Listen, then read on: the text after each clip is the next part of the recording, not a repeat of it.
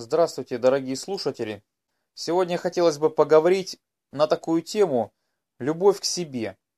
В настоящее время существует много людей, которые страдают от ненависти к себе, от злобы к себе и пытаются всячески себе навредить. Откуда вообще происходит это желание сделать себе плохо и не любить себя? Обычно, когда мы произносим выражение «любовь к себе», «любить себя», мы сразу строим в голове ассоциацию пребывать побольше в неге, любоваться собой, всячески себе потакать, э, выбирать себе только самое лучшее и так далее.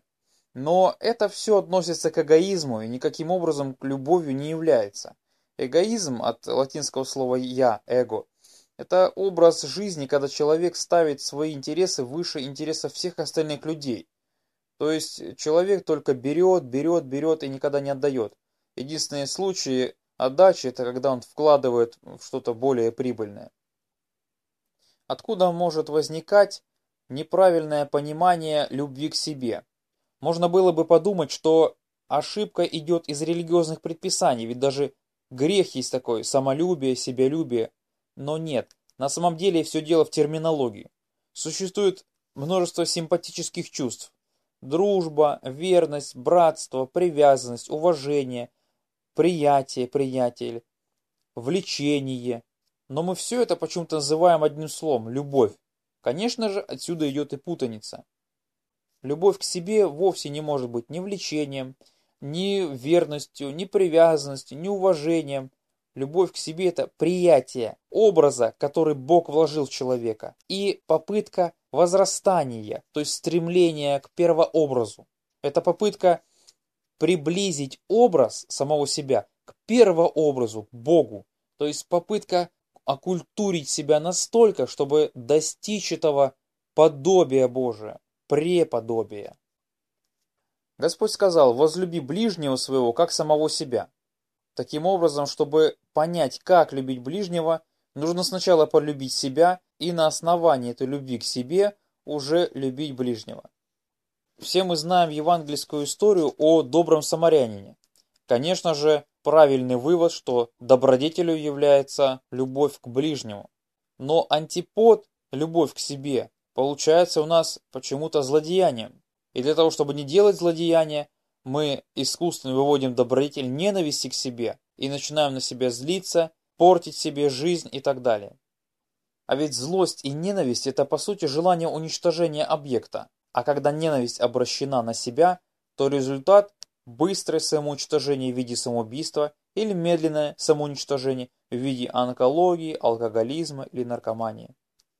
Можем ли мы сказать про человека, который страдает алкоголизмом, что он любит себя, что он выпивает, он делает себе приятно, значит он любит себя? Нет, потому что он себя разрушает, он старается уйти от истины, уйти от восприятия истинного реального мира и уйти в какое-то забытье. Конечно же, он и душу, и тело свое полностью разрушает. Откуда возникает это неправильное понимание? Где мы можем увидеть в Евангелии о том, что нужно себя ненавидеть? Действительно, есть такая фраза «любящий душу свою погубит ее, а ненавидящий душу свою спасет ее». Но это направлено на тех, кто является эгоистом. Помните, когда Господь сказал, что нет выше той любви, как если кто душу свою положит за друзей своих.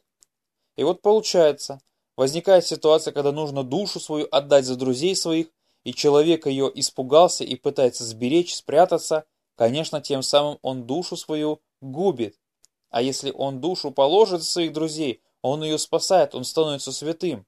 И именно для этих людей сказана была та фраза. Кстати говоря, когда человек говорит о любви к себе в виде неги, потакании своим страстям и так далее, это все он говорит по поводу тела. Но на самом деле я это не тело. Я это дух, душа.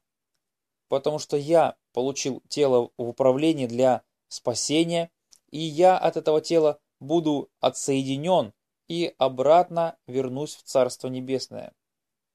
Поэтому все, что говорится о любви к себе, все говорится о любви к своей душе. А что нам говорит о любви к душе Священное Писание?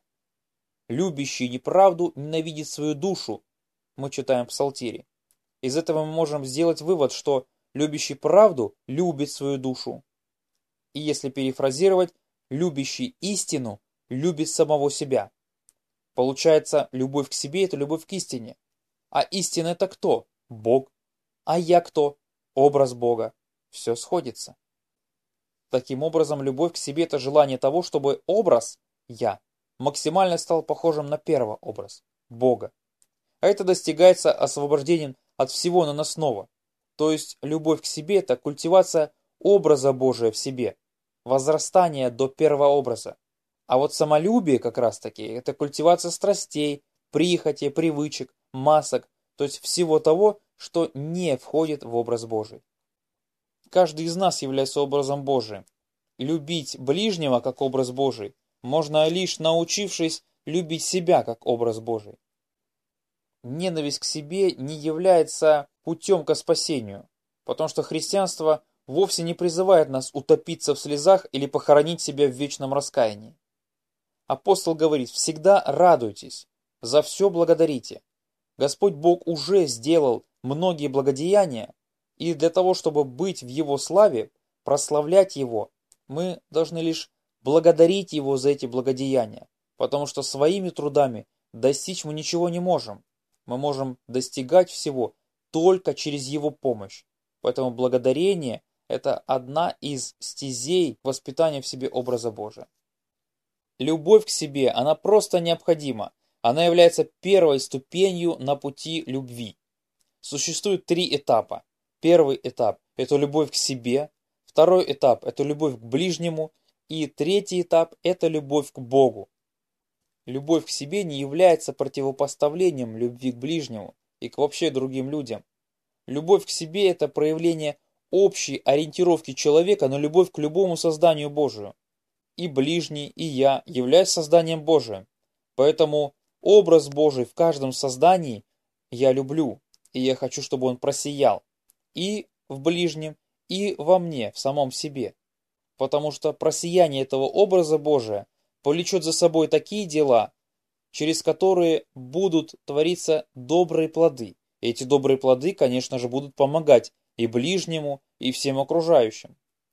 Поэтому любовь к ближнему, то есть творение им добродетелей, может быть достигнута только через любовь к себе, то есть через выявление в себе образа Божия, через добродетель и смирение. Таким образом, мы можем заключить, что любовь к себе просто жизненно необходима для построения правильных отношений со всем миром и с Богом. Спасибо, что вы с нами. Всего вам доброго.